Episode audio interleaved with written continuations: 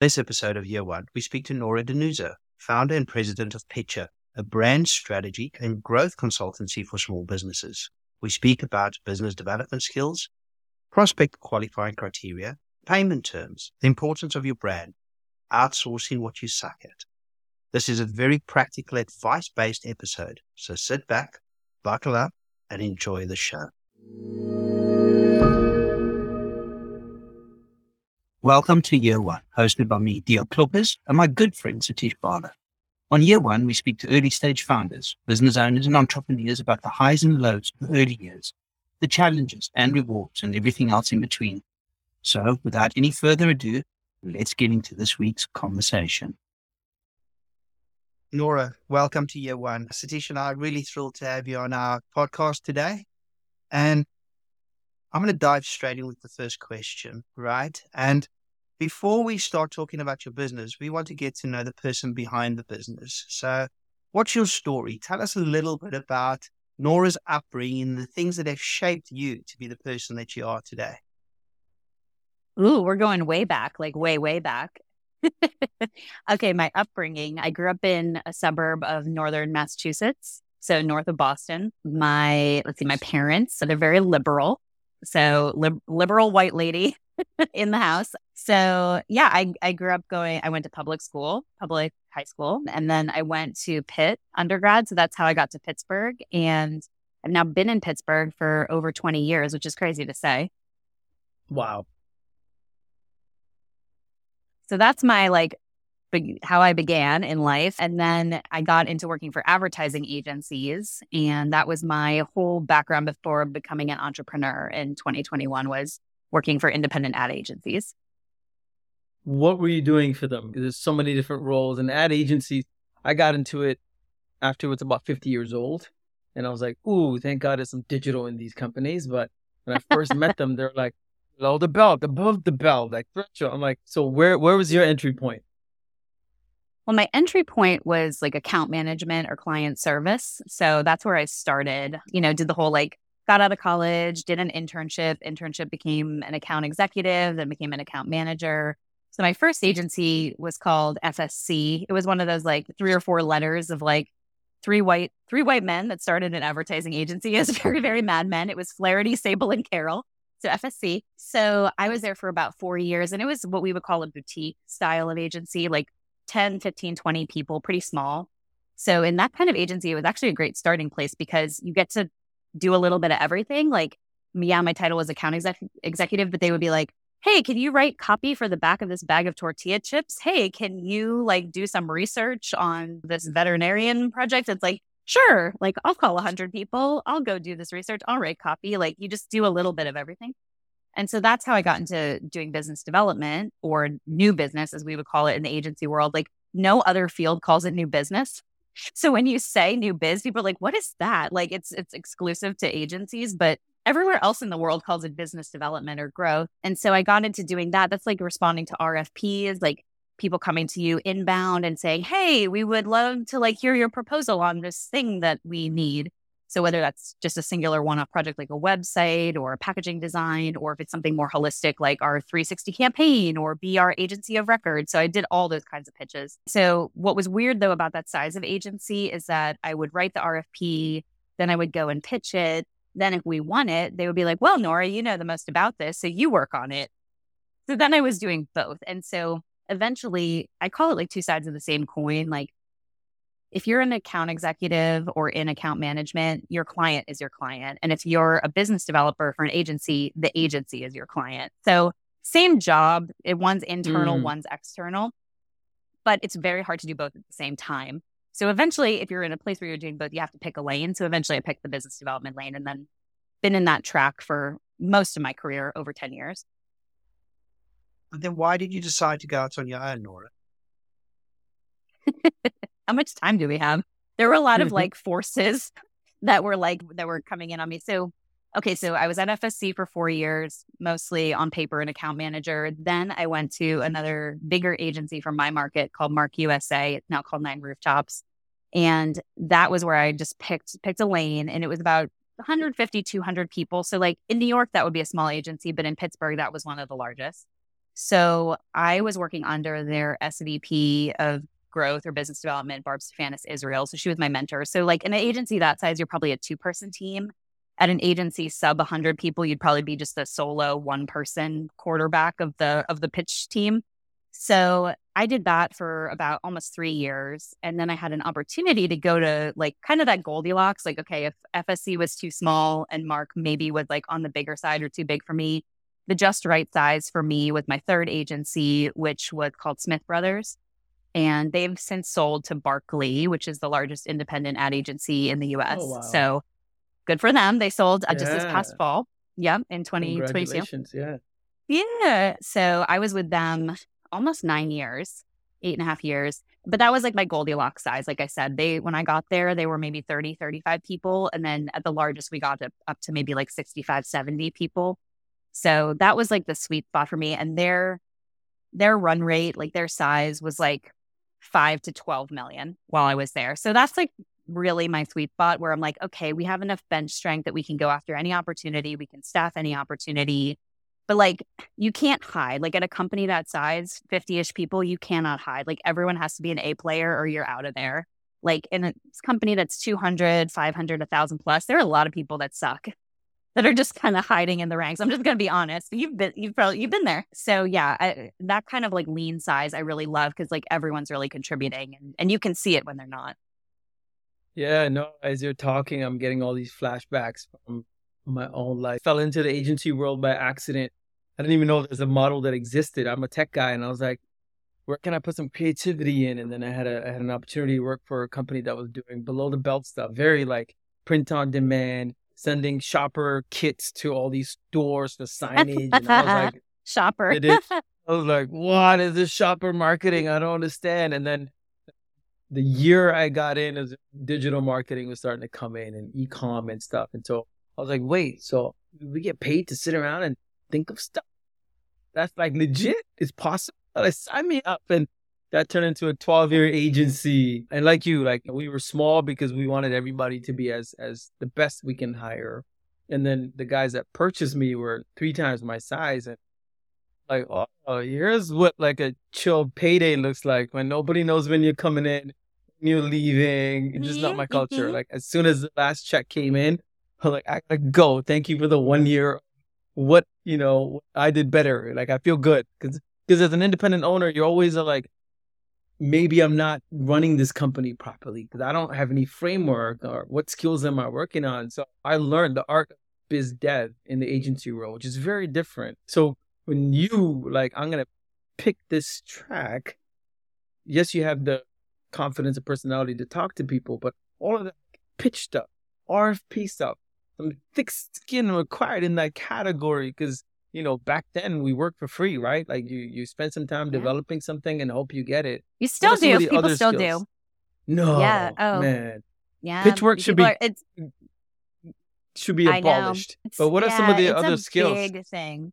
Yeah, that's a big thing in our industry. Other skills that you need for business development. Well, yeah, thick skin for sure because you're going to lose more than you're going to win. Like most agencies' win rate is like one in four, one in three if you're good. So like 25 to 33%, right? So that means you're losing a lot more than you're winning. So you definitely have to develop kind of that thick skin, but you also have to develop an ability to ask questions and become like a, like if you're a curious person, you could be a really good business developer, I think, because you have to dig in. Like when somebody calls you and says, I have this RFP, be like, well, why are you looking for a new agency? Why us?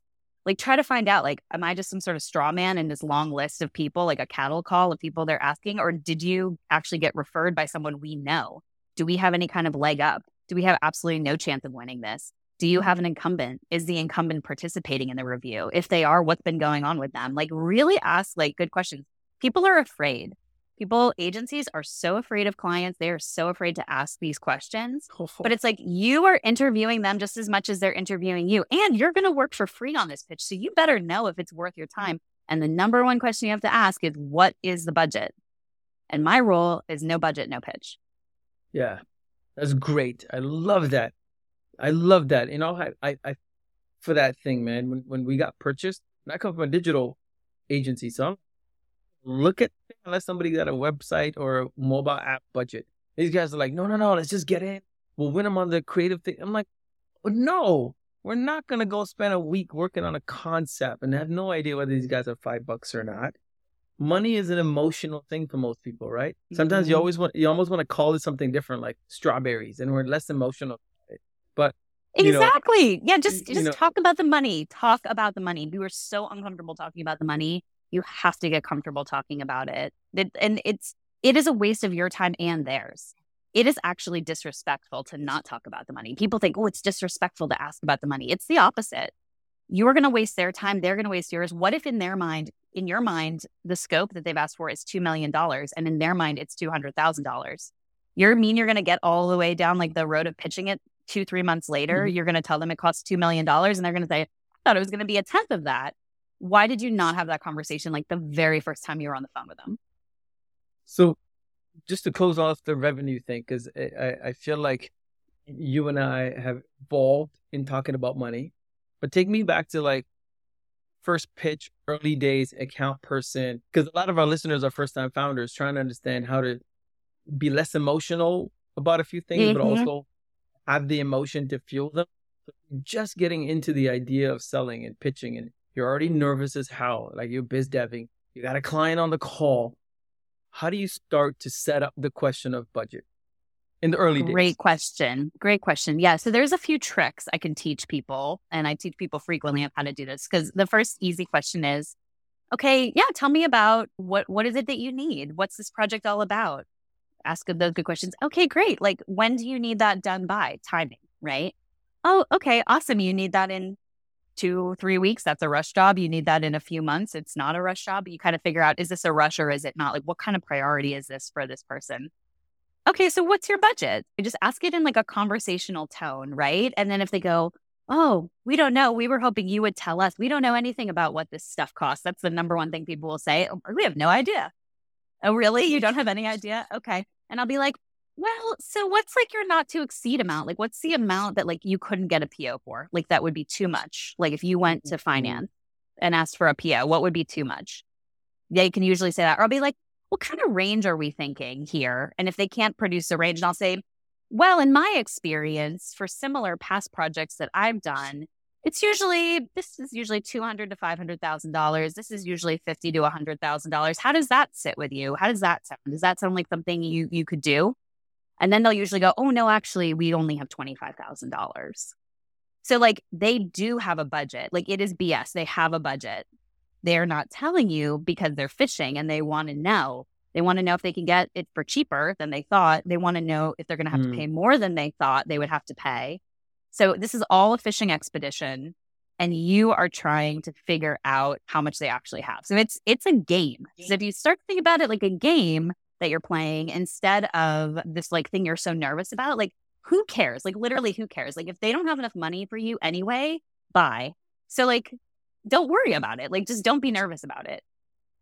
Anyway, that's the best tip I can give about trying to get the budget out of someone. Thank you, dear. Can I just go? So you're actually in good company, Laura. I used to be the MD of a digital marketing agency. You run an agency. Satish owned an agency. So I think we are all very much familiar. My with people. the I'm speaking to my world. people. Dia, are you hinting there's a future agency in the in the in the birth of this podcast? Is that- Well, that what you're well, hinting, Dion? We'll, we'll get we'll get to that. We'll get to that. But Jay, wanna we go will look back- back on this time. I want to go back to that pre-qualifying criteria. So in our agency, we actually asked four questions, and it was: What is your budget? How many people are we competing against? Do you have a detailed brief, and do you have a timeline? And the reason we did that was for every one of those questions that they couldn't answer, what happened was the probability decreased of you actually winning the business. So my question to you is outside of the budget, were there any other really important pre-qualifying criteria that you felt you had to get to the nub of before determining whether this was a viable opportunity or not? A few. And yeah, coming up with like a qualifier checklist. Like there are some that are commercially available. Like if any of your listeners are members of the 4As, the American Association of Advertising Agencies, they have a great like pre-qualifier checklist for new business. So you can check that out. And other people have made them as well. But a big one is do you have access to the decision maker? And that's not always evident right at the beginning of the pitch. Typically speaking, for me, in most of the pitches I was in, if I was talking to the VP of marketing, the CMO, even sometimes at a bigger company like a brand director or even like a brand manager could be like they're there's the one sort of running the pitch. They're not the decision maker but like they have pull in it or they are helping run the review. But really eventually even if you start with a brand manager like you've got to get to the VP of marketing or the director of marketing or whoever is going to be the one that decides. Because things will happen where like you go to participate in a review and you get all the way to the end of like the final pitch and it's like oh, the CMO couldn't make it today. Oh, the VP of marketing couldn't make it today. You know, right then you've lost because they didn't think it was an important enough meeting to come to to hear your pitch. You are not going to win that pitch if they're not in the room. That just means they already heard it from the incumbent or the person they wanted to win and they opted out of coming to your meeting because you're not going to win. And so they like it's your job to like make sure you're not that straw man in the room that you have no shot of winning because that's, that's just like a burn of your resources. So who is the decision maker? Like ask that question at the beginning. Who's the decision maker on this pitch? Is it a committee? Is it a department? Sometimes procurement is involved too. That's a whole different style of review that has to do with costing and then I could go on. But yeah, who is who are participating in the decision of who gets hired? Because if you can't get that question answered, it could also very well be a fishing expedition. Like there could be, you could do a, I've done whole reviews where no one won at the end because all they were really looking for was free ideas and co- and and free ideas of what this would cost. And then the whole thing at the end of it is they create stand up an in-house agency instead. You know, so it's like, yes, I know we're shaking our fists. No, but it hap- it happens. It happens. And then also you should ask up front what the payment terms are. Because before you go all the way down the end, like you've probably seen this whole thing with I'm gonna call them right out, Snapple, Dr. Pepper, Dr. Pepper Snapple Keurig that whole company. Crazy. 360 day payment terms. That is one year. So you're going to work on their business for an entire year before they pay you. Agencies, you are not a bank, period.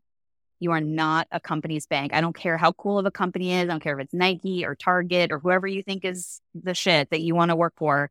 You are not a bank. You are doing work for them that they need. They need to pay you like maximum net 90 if anybody comes with 120, I would negotiate that. That's too much too. Net 90 is the max I would accept. So when you're coaching businesses, and we're going to talk about your business soon, and this has been exciting therapy meets reminiscing for me. when you're coaching new founders or business owners, this idea of net terms, it's so weird because like, like every day people get up, go to work, they get paid every two weeks. And the minute I'm a consultant the minute I'm a business, the minute I'm not an employee, this 90 day things happen and six, I still got to eat while I'm working on your stuff. And so I've, I've met a lot of really rich entrepreneurs that are cash poor. And all it takes mm-hmm. is one little thing and their terms go back or whatever. So maybe this is a great way to segment into your business and how you support. But I'd love for you to touch on how do companies focus on sort of winning that customer trust that you don't pay me 90 days out, 180 days out. I'm not looking for every two week payment because I'm not an employee, but people got to eat. People got to be reasonable. Yeah, absolutely. I mean, my clients, there's like three ways I get paid, or maybe four. So there's some things that I need like an immediate payment on. Like, for example, if I already got started working on your business, like there was an immediate need for me to start right away because it was time sensitive, I might invoice you a month later and say, due on receipt for the month of work I just did for you, you know? So in that situation, the work has already been done. So you're paying now, but the work has been completed. That's one way you can do it.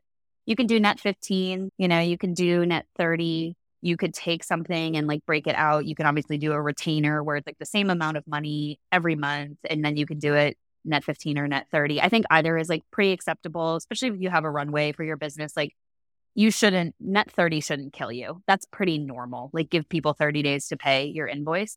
So I'm fine with that. And if people ask for net 30, no problem. Sometimes I'll do net 90, but it's usually on commission based stuff. So like some of my clients, I have a commission or call it a finder's fee, whatever. But if I've connected you with an opportunity that you win, say it's worth $100,000 and I have a 10% commission on that, then you're going to pay me $10,000 of that but I'll give you 90 days to pay me that amount because it's a big chunk.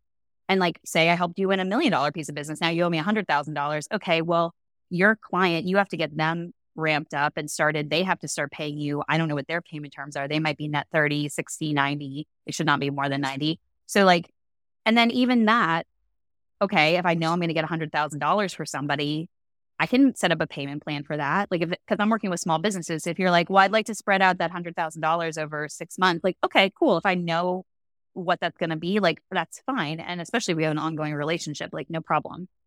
So I think you can be creative. I'm always talking about like how to get creative with how you're compensated, especially as an entrepreneur, but like also protect yourself. Like don't do work for free because like then you leave yourself in danger of like being ghosted by somebody and having done the work and not been paid for it.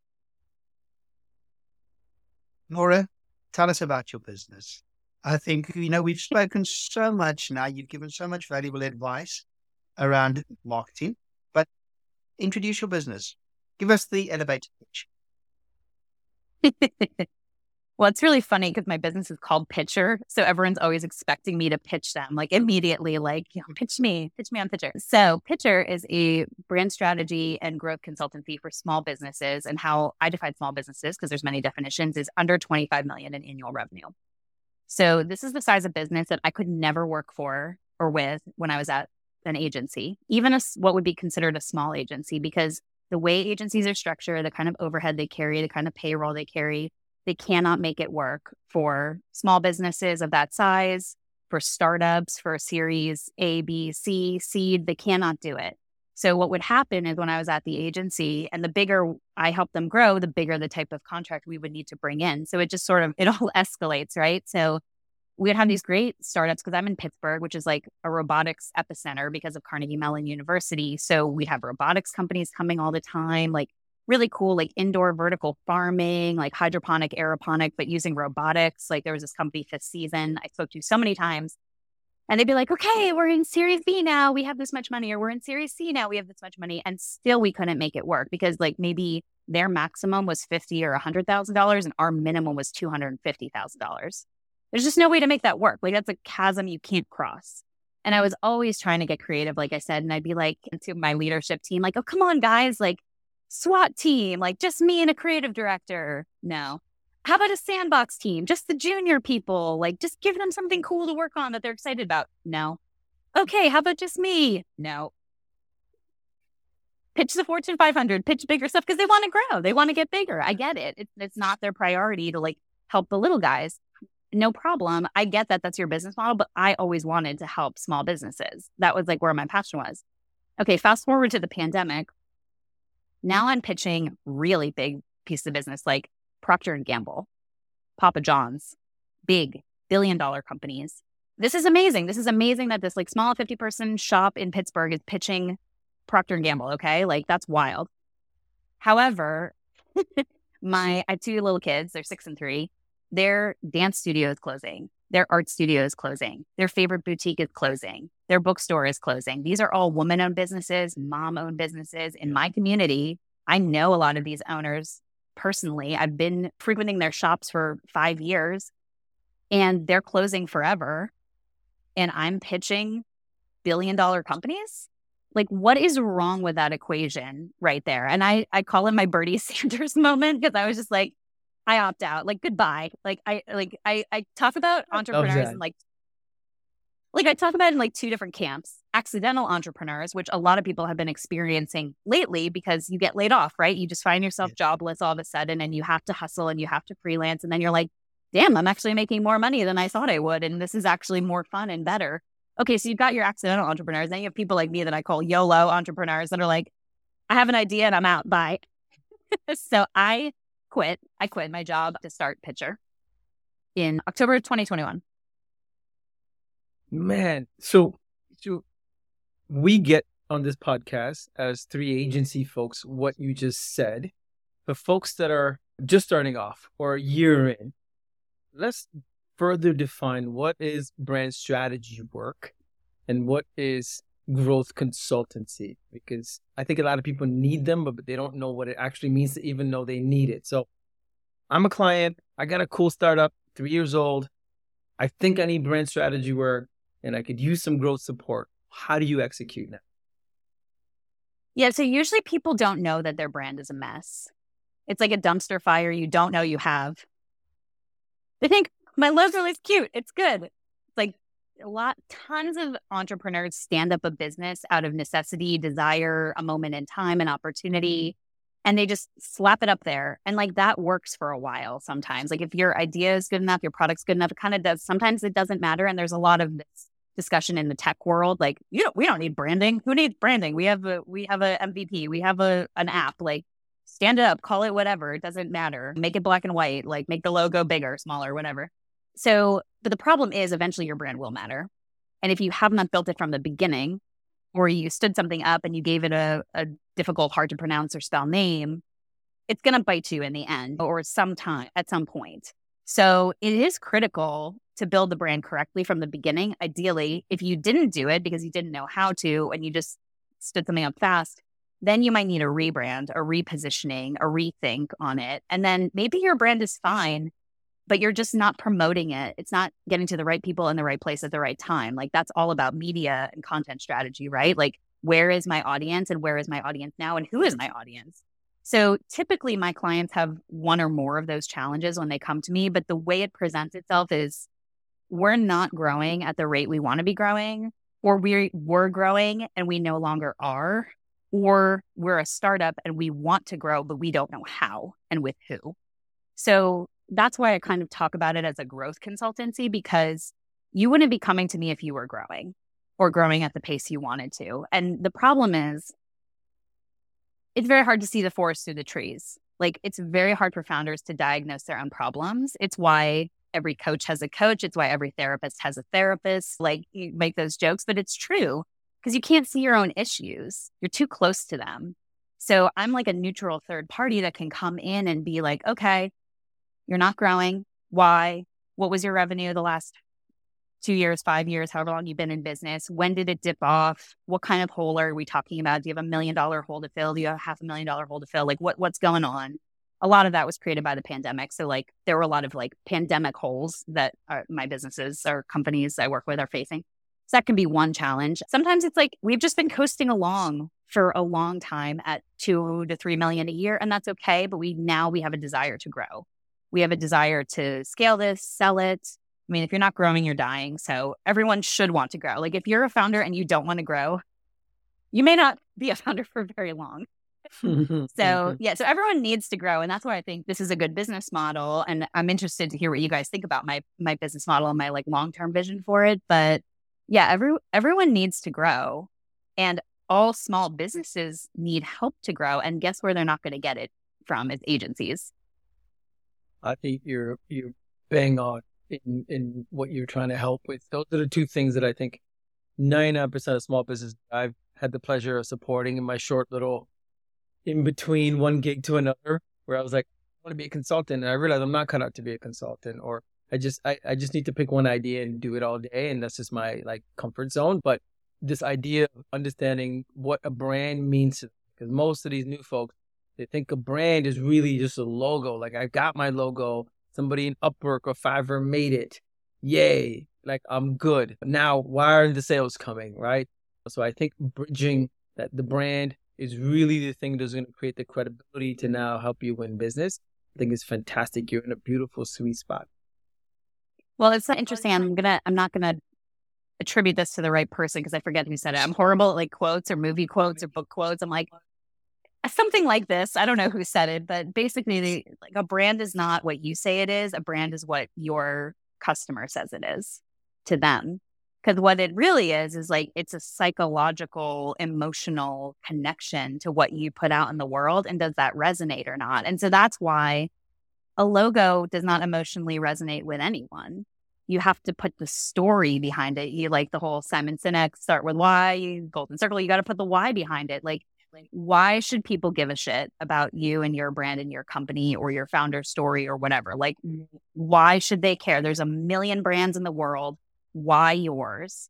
Why am I going to give that my time of day when I'm scrolling through through the feed? Why am I going to stop and pay attention to you? Because everyone, like newsflash, everyone cares about themselves. They do not care about you. They not don't care about your brand. They only care about it if it means something to them and if it can do something for them. Laura, from my perspective, you've entered into quite a competitive space and you've taken on a market segment that needs to be serviced because I don't think there are enough people servicing the small business sector. But those people are more concerned about cash flow, day to day running of the business. They don't necessarily see the value in investing in a brand strategy. So, how do you overcome those obstacles, both the competitive market space and an audience that doesn't understand that they need to invest in their brand strategy in order to grow? Okay, I'll break that down because it's two questions. So I'll speak to the competitive market. Yeah. I'm one of those people that doesn't see anybody as my competition. Like I was not into competitive sports growing up. Like I'm not a competitive person. Like I'm a person that feels like everyone there's enough going on that everyone can get theirs. Like like even pitching, like I never really worried about the other agencies I was competing against. Yes, we were pitching, we were obviously competing, but like what they were doing was irrelevant to me. Like, who cares who's also in it? Like people be like obsessed with like who is it? But what does it matter? Like that, what they say is not going to change what we say. We have to come like as ourselves, right? So I don't see anybody as my competition, and here's why. The if you look at the U.S. Small Business Administration's data, there are 32.5 million small businesses just in the United States. Wow. That represents 99.9% of all businesses in the country. The other 0.1% are all the big businesses. That's who all the mm. agencies are competing for. So there may be like, I don't know, three, 4,000 agencies competing for 10, 20,000 big businesses, including the Fortune 500. Over here on the other side is 32.5 million small businesses. Who is helping them? Who is helping those people? It's very decentralized. There's no like, look up the four A's and look at their ad agency database and pick one of those to help your big business. On the small business side, what do you have? Upwork, Fiverr.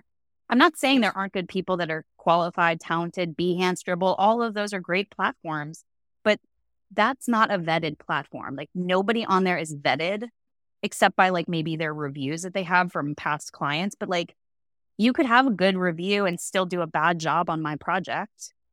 Like when you go to an agency, what the benefit of what you're getting is that that is vetted talent. Like that agency wouldn't have hired those people, they would not have hired that talent if they weren't qualified to do the job. So you know you're getting vetted talent.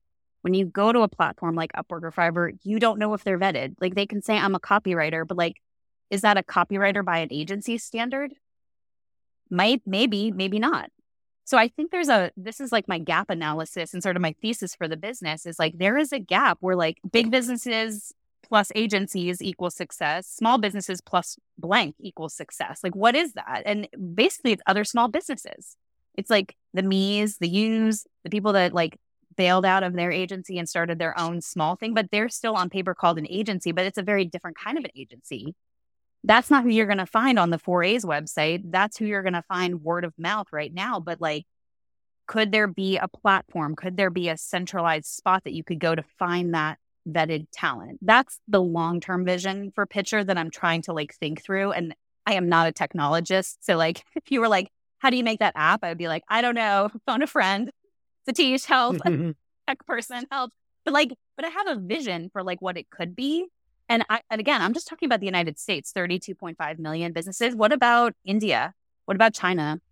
What about Europe? What about Africa? What about South America? I mean, now we're talking the whole world. Oh, in a lot of other countries, big business is not what dominates. Small small business is what dominates, just like in our country. So now it's been interesting because I'm starting to work with people in the UK and Canada, and I talked to a founder in Guatemala this week. I talked to a founder in Morocco. So the idea of some organization helping small businesses grow and succeed is resonating with people. Now, how do I make it a bigger thing? How are you doing your own marketing? Are you Link. doing the hunting or do you have a team that works on it? And I'm asking because selfishly, I'm curious because I'm sitting on like the customer side now. I've got a three year old tech startup. We are talking to homeschooling moms. We're talking to parents across the country who lost confidence in the public education system. We've got a fantastic product that allows anybody to school their kids however they want. We give you the whole thing we go down the staffing route. We're getting uh, eight hours a day minus the coffee break and the lunch break and the holidays and this cool good, dependable. They show up every day, but as a fast growing startup, it's hard to to scale that. Go and try to find agency partners, smaller folks, Upwork, whatever. And the person on the first phone call is a great pitch account lead is like, wow. And then the work gets tossed into a cycle and it's always disappointing. How do people find the right option for them? Right. And like, when would you walk away because you're not a fit? Oh, I have that conversation all the time. Like almost every call starts with, Are you sure you want to hire me?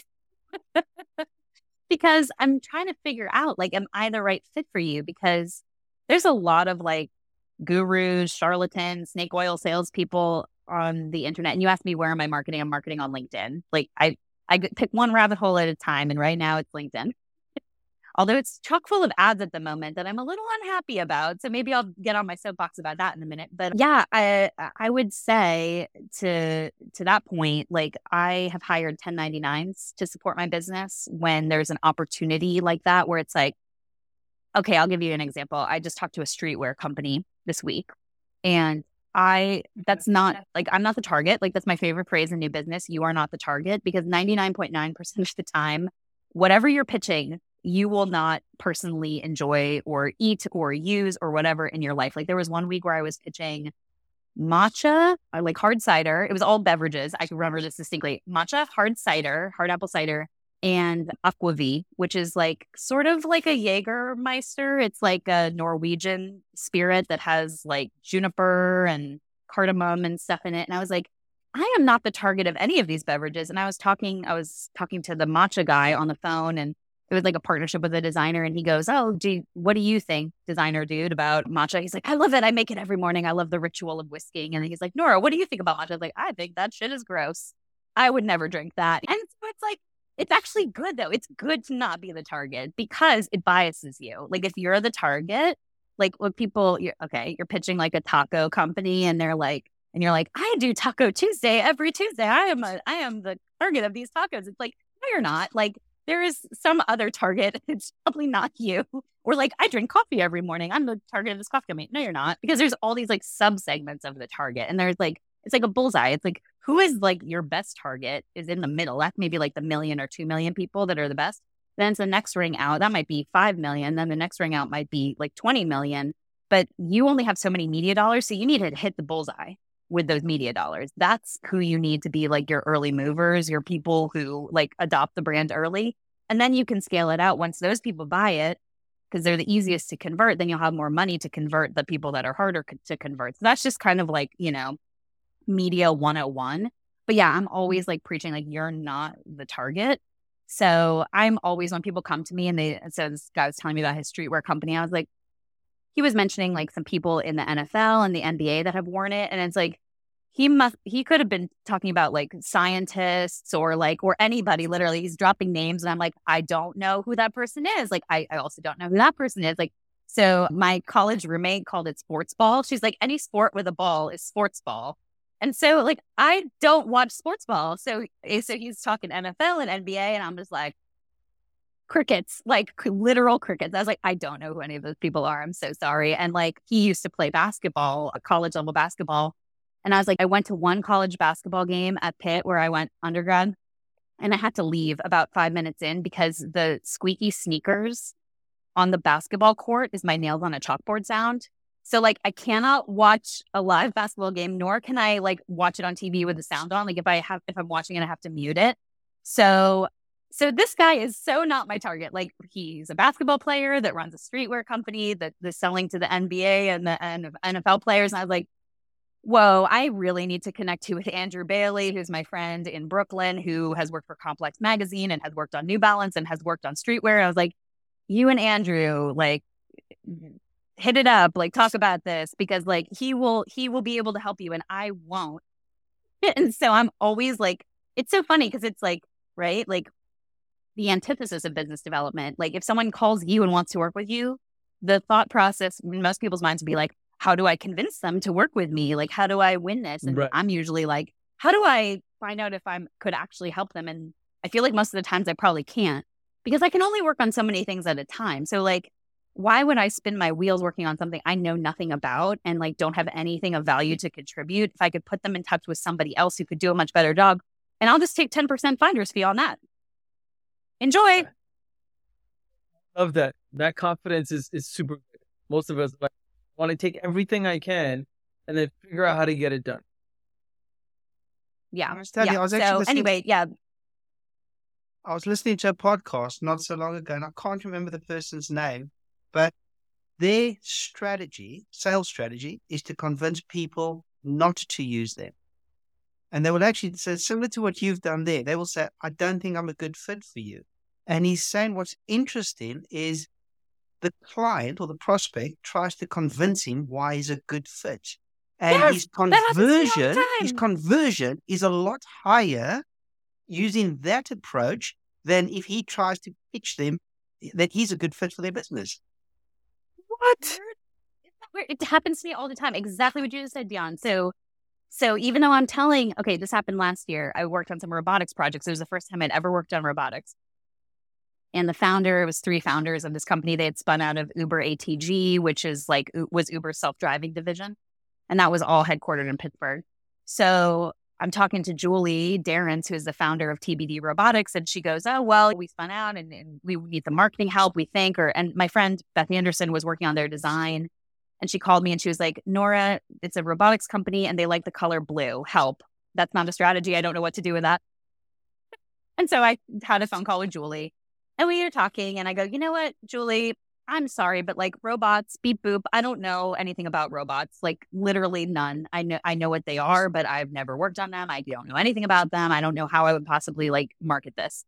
And she goes, Well, I mean, I have a PhD in robotics and you have some kind of degree in marketing and I don't have a degree in marketing. So I think if we work together, like I can teach you about the robots, but you maybe you can teach me about the marketing. And it's true, right? It's like while you are off getting your PhD or master's or whatever in whatever you're good at as a founder, you're probably not also getting a marketing degree. So you need other people to help you. And like, I love that concept of zones of genius. And I don't know who came up with that, but I hear coaches talk about it all the time. And some of my coaches talk about it. But like, you can only be a genius at so many things. Yeah. Like, you, like, I'm only a genius at three things brand strategy, growth, and inbound marketing. That's it. I know nothing about HR. I know nothing about IT. I know nothing about finance. I know nothing about ops. I'm a terrible project manager. I mean, the list goes on. Like of all the things that like in an agency you need to like run the show or as a founder you need to run your own show. So the first thing I did was outsource my finance stuff because I would be trying to write an invoice and it would take me hours just one invoice. And I was like, this is insane. I mean, I could charge people $500 an hour. Like, I've got to be able to get a bookkeeper for less than $500 an hour. So, like, there's an ROI right there. So, yeah. So now my my bookkeeping slash contract CFO is $500 a month. I don't have to do that anymore. Great.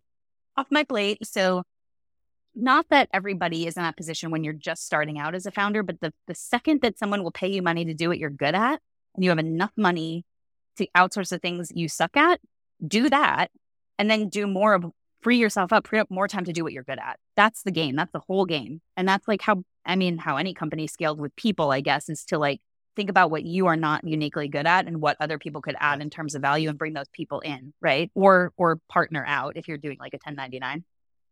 And I think that's a perfect segue. So you talk about you you can't be a genius in everything, right? So and you've spoken about outsourcing some of these functions. One of the questions that I'd asked that we'd sent out, and I'd actually like you to to give us the answer online so that people on air so that people can actually hear is what tools or or software that are you using in your early stages that you find have been really beneficial to your organization? Yeah. So right now I'm back to just a solo. I'm just myself. Well, plus one, I have an intern page that's started to help me in the oh, last couple weeks. So it's yeah, happening. It's, It's happening. happening. At one point earlier last year, I did have a couple of 1099s. I had one W 2. We can talk later about why that didn't work out if we have time. But yes, so the tools that really help me, because again, like efficiency, you only have so much time. A lot of what I'm doing is like discovery calls, booking meetings, Yeah. trying to meet founders, see if I'm a good fit for them, like we talked about. So a lot of my stuff centers around booking meetings. So Calendly has been huge. because I work with people in every time zone of the United States and I work with people in other countries too. So the amount of time you lose having a back and forth email exchange of like, wait, what time zone are you in? And trying to yeah. convert your calendar time to their yeah. time zone is massive. We used to do that before Calendly existed. And I swear to God, it took probably hours out of my week just to just to do that math and I have like a chart up, like what time is it where, like just so that Calendly takes all of that or any calendar scheduling. I that's one I use, but you could use another one. There's plenty of them, but and most of them are very affordable. Some of them are even free, so you can look around and find like whether you want to do free or subscription, but very affordable. And that just again that frees up your time. Like, what is your time worth to you, or what could you be selling your time for working on a, a paid project. And so that's really super easy because people will be like, hey, can we get a meeting to talk about blah, blah, blah? And I'll be like, yeah, do you want to check out my calendar link and see what works with your schedule? The other great thing about it is I'm a mom, like I mentioned. So my daughter gets on the bus at 8:35 and she gets off at 3:42. So I set my calendar to only be available the first hour of the day. I just need like time to just like do my thing and just get oriented. So I set it for 10 a.m. to 3 p.m. Eastern. So I've got a little bit of breathing time before and after she gets on the bus and gets off or is about to get home. So I'll tell people like, hey, my calendar is only bookable from 10 to 3 Eastern, but if you need something earlier, later based on your time zone, then we can talk about that. But otherwise, like book it yourself. Like I'm not gonna go back and forth with you on email because also that just like from a business development standpoint, that's just one more email that they're going to lose in their inbox, not follow up on, not convert on. It's like if they could just go boop and like pick it, then so there you go. Shout out Calendly. And then once I book the call, then I need to have the call. So Zoom has been helpful. I mean, there's lots of other platforms. One of my friends uses Whereby, and of course, there's Google Meet. I started with Google Meet, but the problem is I'm a tab queen. Like I have a million tabs up at once. And Google Meet is not happy about that because it's like it's it's like it doesn't load. It's not app based. So so that was frustrating. And also like the recording features like aren't as great, it's not as like intuitive. So I so I love Zoom. And then something I've integrated with Zoom recently is Fathom AI, which is an AI note taker. So I noticed like all of my clients were using these AI note takers. I'm like, okay, well, I don't want to be the last idiot that like isn't using AI for note taking. And so I demoed it and it's free right now, at least. So that's a cool free one you can test out. And basically, it will give you a transcription of your call. And a lot of what I'm doing is like stakeholder interviews. Like I'm interviewing founders, like, why aren't you growing? What's going on? What's wrong? Show me your financials. Let me talk to your team. Let me talk to your clients. So I might be doing eight or 10 of these interviews. And if I'm not recording like these notes or I don't have a note taker doing it for me, then I'm typing 80 words a minute. I'm a fast typer, but like I'm like typing furiously while I'm listening to them. I'm not making eye contact with them. I'm not developing a relationship or making them at ease. So that's problematic. So now I don't do that. I'll just like still out of the corner of my eye, like jot a few like scratch notes on a notepad, but I let the AI note taker take it all. And then when I need to go back and like pull verbatims out of it, it's transcribed the whole thing. So I can just copy and paste it. So like stuff like that, like tools that help with whatever the thing is that you do as a founder, like with your efficiency, take things off your plate that just frees you up to do more of what you're really good at. Excellent. Fathom AI, dude. We need that. Dion and I talk all the time. Like, what did we just? and then Nora, the last question is based on your experience both in formal employment and now as an entrepreneur. What life skills or yeah, what life skills have you learned that you think someone should learn at some point in their life?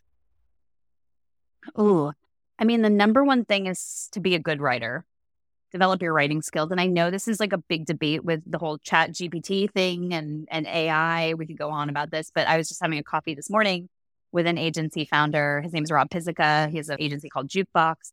And we had this whole debate and conversation about how to use AI and how to use AI to like advance and just like get the ball rolling, get ahead. And there's a like a hot debate going on in agencies, especially among creatives. Like, is this okay to use? Is it not okay to use? Should we be using it? It takes away, does it take away from the craft or degrade the craft? And so, so there's people on, on both sides of it, right? But tell me your question again, Dion, because sometimes I lose track when I'm like, what no, are we no, talking about? You, the, the way you phrase the question, tell me again.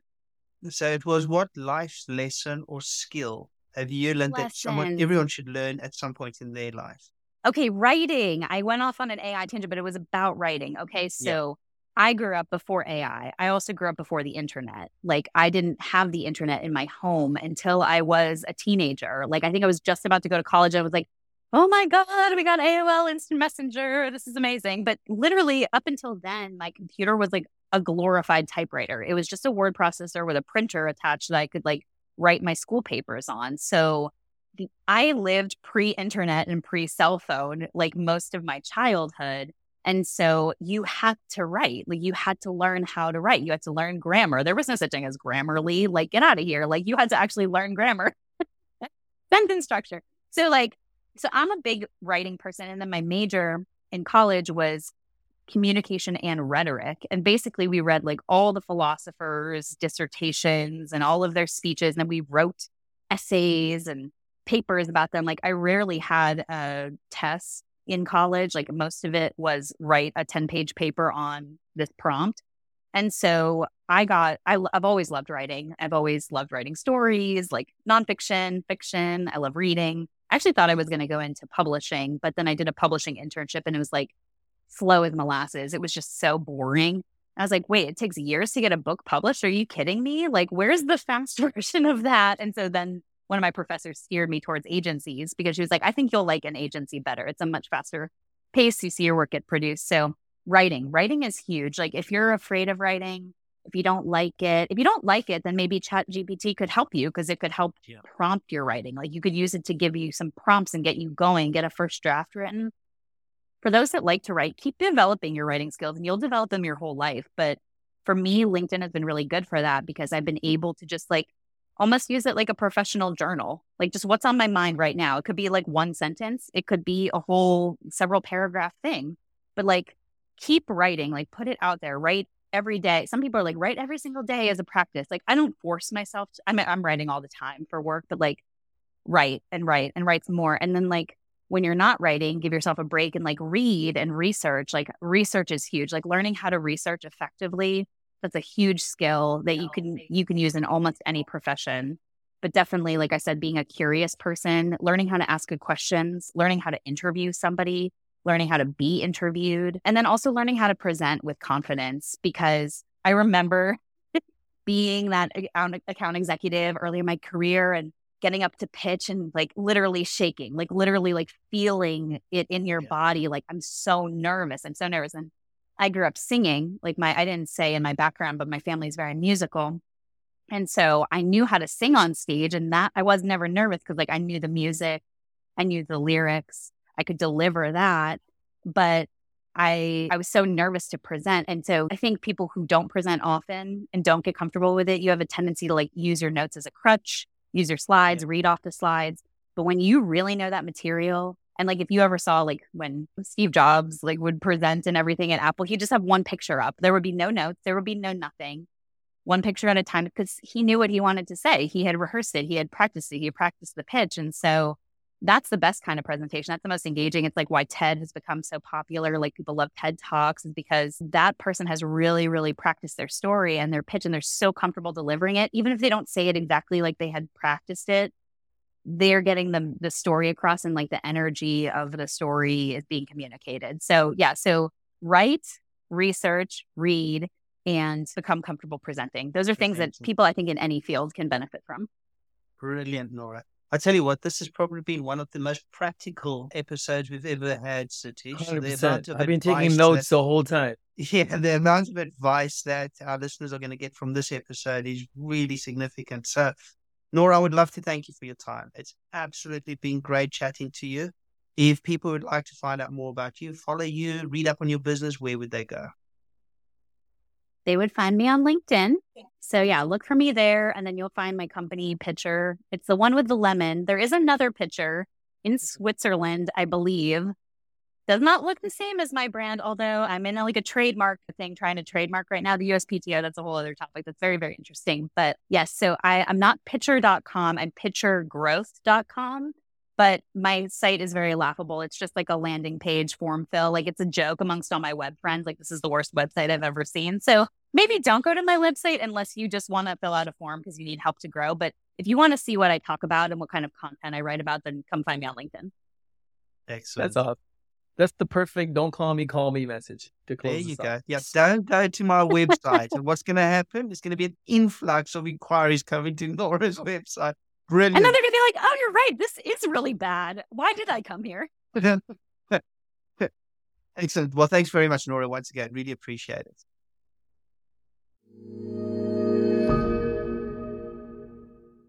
Year 1 is hosted by Dion Kloppers and Satish Bala and does not constitute a recommendation for any organization, product, or service.